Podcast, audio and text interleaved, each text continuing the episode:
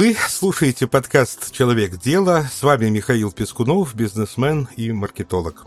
В этом сезоне мы обсуждаем видных предпринимателей Российской империи. Как у них получилось стать богатейшими людьми страны, в чем их бизнес-секреты и чему нам у них стоит поучиться. Герои этого выпуска – семья Абрикосовых. Пожалуй, настоящие волшебники кондитерского рынка века XIX.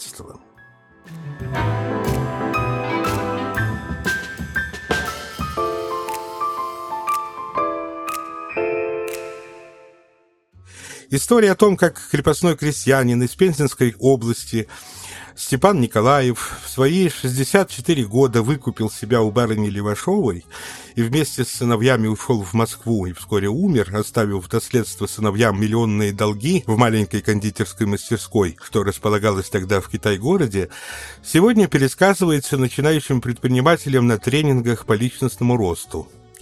Единственное дело, которое умел делать и делал всю жизнь Степан – варенья, конфитюры, джемы и пастилу из слив, яблок и абрикосов.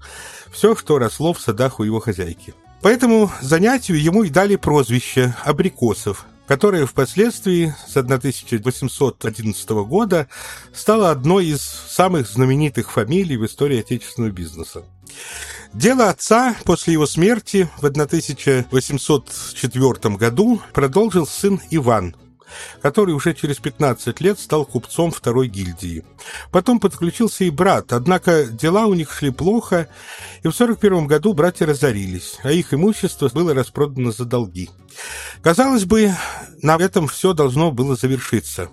Ну, так бы, думаю, и случилось, если бы не талант Алексея Ивановича, внука того самого крепостного Степана Абрикосова.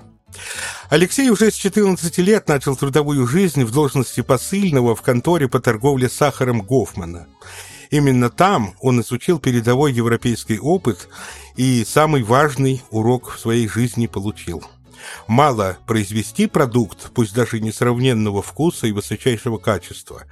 Важно его грамотно продавать. И тогда Алексей Абрикосов налаживает самостоятельное производство упаковки. Впоследствии это был отдельный цех в Хамовниках. За художественное оформление упаковки отвечали художники того времени, профессиональные. И достаточно упомянуть фамилию Федора Шемякина, который этот цех и возглавил. Красочные плакаты для витрин и афишных тумб рисовал юный Василий Кандинский.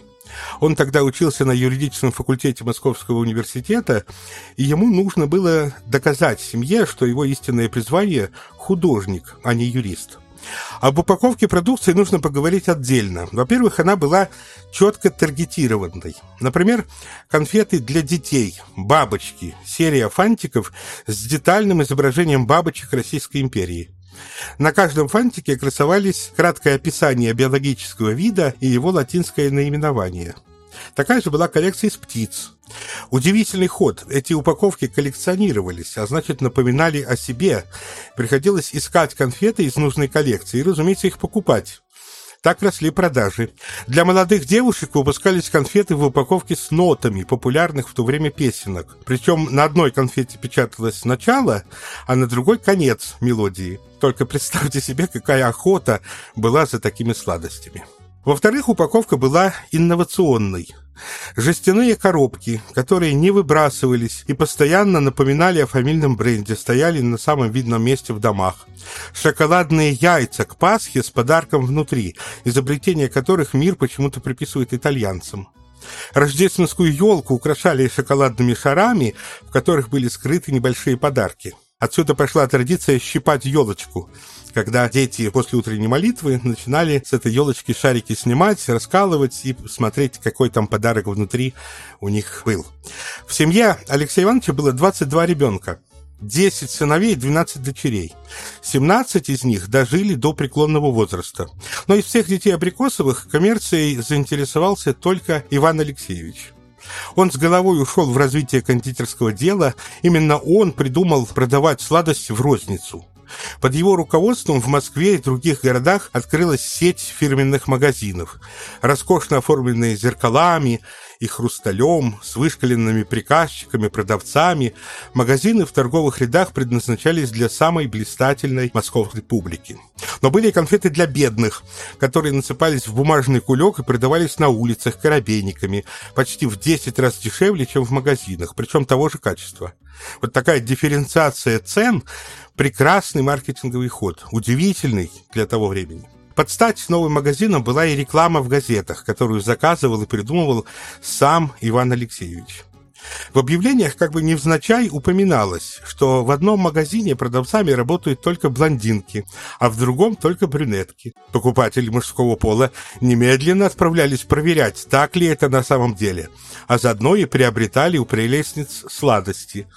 В другой раз в газетах появилось объявление о том, что фирма набирает на работу девушек, представляющих коренное население каждого региона. Все это существенно повышало уровень продаж в 5, 10, а иногда и в 15 раз. «Карамель Пушкин» Абрикосовы выпускали с 70-х годов. Чтобы две фамилии, Абрикосов и Пушкин, не конкурировали между собой на жестяной коробке, бренд размещался не снаружи, а внутри коробки. Вот что значит бережное, тонкое отношение и к своему продукту, и к его покупателю. В это время ассортимент продукции Абрикосовых насчитывал около 450 наименований. На каждый товар, и на мармелады «Лилипут», и «Царский», и на карамель апельсиновую и рябиновую, и даже на конфеты от кашля «Утиные носы» находился свой покупатель.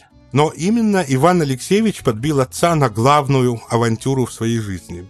Он предложил попробовать раскрыть рецептуру французских глазированных фруктов. Для достижения цели Иван разработал хитрый план. Чтобы усыпить бдительность конкурентов, Абрикосов-старший во всеуслышание заявил, что отходит от дел фабрики. И отныне фабрикой надлежит управлять сыновьям, а сам он едет в Крым восстанавливать пошатнувшееся здоровье. Конкуренты подозрительно отнеслись к такой новости. Их насторожила мысль о том, что Алексей Иванович приобрел в Крыму небольшое имение. И не на берегу моря, а в Симферополе. Но находчивый отец и сын Абрикосовы пустили слух, что причина в финансах. Земля, дескать, на побережье слишком дорогая. Но на самом деле крымская местность, перешедшая в собственность Абрикосовых, была не так пригодна для жизни, как для выращивания отменных фруктов и их переработки. Да и местные рабочие не были избалованы высокими и стабильными заработками, что было отличным подарком для предпринимателей. Это был самый настоящий сладкий детектив с захватывающим внимание сюжетом.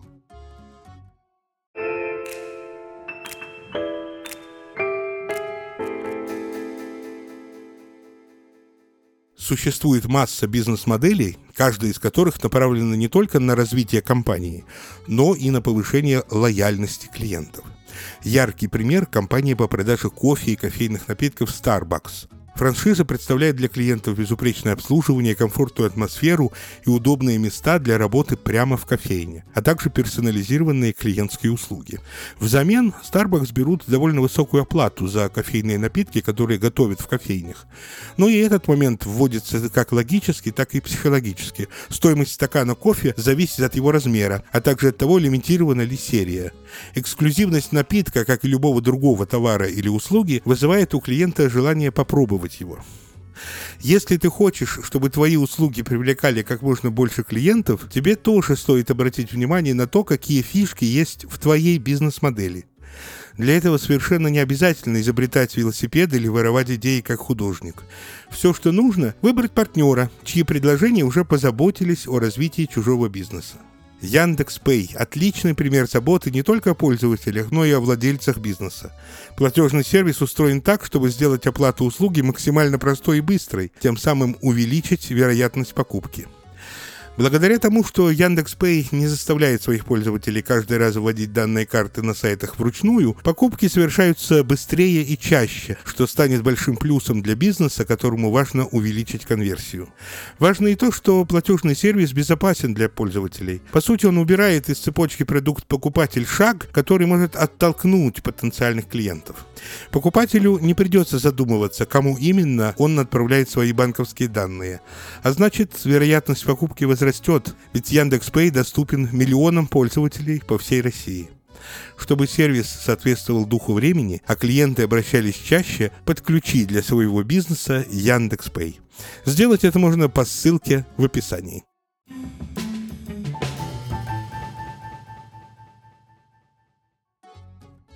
Иван Алексеевич лично занимался подбором начинок, перезнакомился со всеми французскими кондитерами, чтобы выведать у них секрет глазированных фруктов.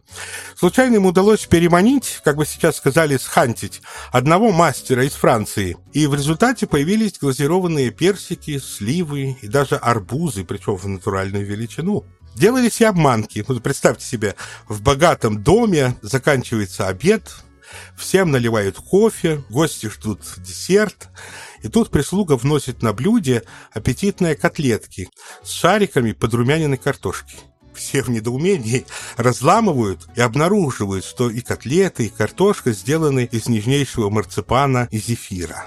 Товарищество отца и сыновей Абрикосовых к тому времени, это конец XIX века, стало крупнейшим московским механизированным предприятием, выпускающим более 500 тонн продукции в год на общую сумму 325 тысяч рублей, что, исходя из тогдашней покупательной способности рубля, соответствует 5 миллионам долларов теперешних.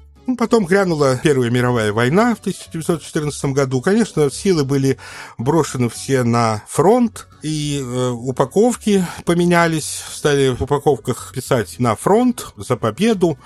Нужно сказать и о благотворительности. Для работников было построено кинотеатр. Это новшество того времени абсолютное. Работники могли в кинотеатр ходить, смотреть фильмы. Были родильный дом, пособие для рожениц выплачивалось всякий раз, когда появлялся ребенок у какой-либо из сотрудницы. Было очень много всего того, что денег, которые просто на благотворительность отдавались на военное время и в мирное время. И вот что интересно, это тоже маркетинговый ход, когда тебе пишут в газетах, когда тебе рассказывают о том, что ты можешь это делать. И это тоже ход маркетинговый был в то время. И родильный дом имени Абрикосовой на Миутской площади, этим занималась жена Агриппина Александровна. В 1901 году, согласно ее завещанию, муж передал 100 тысяч рублей на расширение родильного приюта, и был построен на Миутской площади в Москве родильный дом Абрикосовой целый. Но потом, в 19 году, кондитерская фабрика Абрикосова была национализирована советской властью и в 22 году переименована в фабрику Петра Кимича Бабаева, председателя Сокольнического райисполкома, революционера, под чьим чутким руководством была национализирована та самая кондитерская фабрика Абрикосовых на Малой Красносельской в Москве. А городской бесплатный родильный приют имени Абрикосовой передали роддому. Роддом номер 6 почему-то назвали именем Крупской, дамы, как известно, детей не имевшей. Слава богу, опомнились люди, и в 1994 году этому дому вернули имя Абрикосовой. Стоит отметить, что это был единственный русский конфетный магнат, потому что остальные крупные шоколадные фабрики тогда основали иностранцы. Красный Октябрь – это Эйнем, Жорж Борман, Георг Ландрин, Адольф Сиу, который позже большевик, человек, который первым начал варить кофе в Москве. Конечно, перенимали ходы у конкурентов, и Абрикосовы тоже перенимали эти ходы у того же Ландрина, например, когда в дореволюционной России был бум на этих ландринов. Ландрин – это монпатье, леденцы российские. И вот когда, не успев одеть разноцветные леденцы в фантики, торговец Ландрин, недолго думая, продал их голенькими на улице сладка студентам, причем с хорошей скидкой, тем самым вызвал этот леденцовый ажиотаж, нажив немалые деньги. А Алексей Иванович Абрикосов, напротив, придавал огромное значение упаковке, конфетным одеждам и таре самой, в которой конфеты распространялись. И сначала надо съесть сласти глазами, как говорил он, а потом уже попробовать на вкус. И вот этот цех упаковки, где рисовали конфетные фантики, зачастую выглядевшие как истинное произведение искусства. Вот у нас нет возможности показывать, поэтому призываю слушателей посмотреть в интернете, набрать фантики и конфеты Абрикосовой и посмотреть, потому что это красота, на самом деле, настоящая. Произведение искусства. И материалы для конфетных оберток были самыми разными, но наиболее удачным оказался вариант металлической фольги. Ни один любитель сладкого не мог пройти мимо блестящих и сияющих в свете ламп и фонарей шоколадных конфет в глянцевой такой нарядной обертке. Шоколадные зайцы, зверушки, Дед Мороз шоколадный – это тоже их изобретение абрикосовское. Сладкие игрушки конфетных королей были настолько хороши, что их зачастую хранили вместе с новогодними атрибутами по несколько лет. Впрочем, Абрикосовы заботились и об этом. Изначально их леденцы, пастила, шоколадные конфеты и другие сласти паковались в невероятное количество коробочек, ящичков на любой вкус. Были как скромные пакетики с лентой, стеклянные банки, до дорогих кузовов, ларей, затянутых в шелка и кожи. Весьма популярны у гурманов были яралаши, так называемые. Это такие смеси, которые сегодня, в принципе, продаются в магазинах, но это тоже абрикосовские идеи. Смесь сухих фруктов, засахаренных и глазированных, с изюмом, с орехами. Это все наследие замечательного семейства.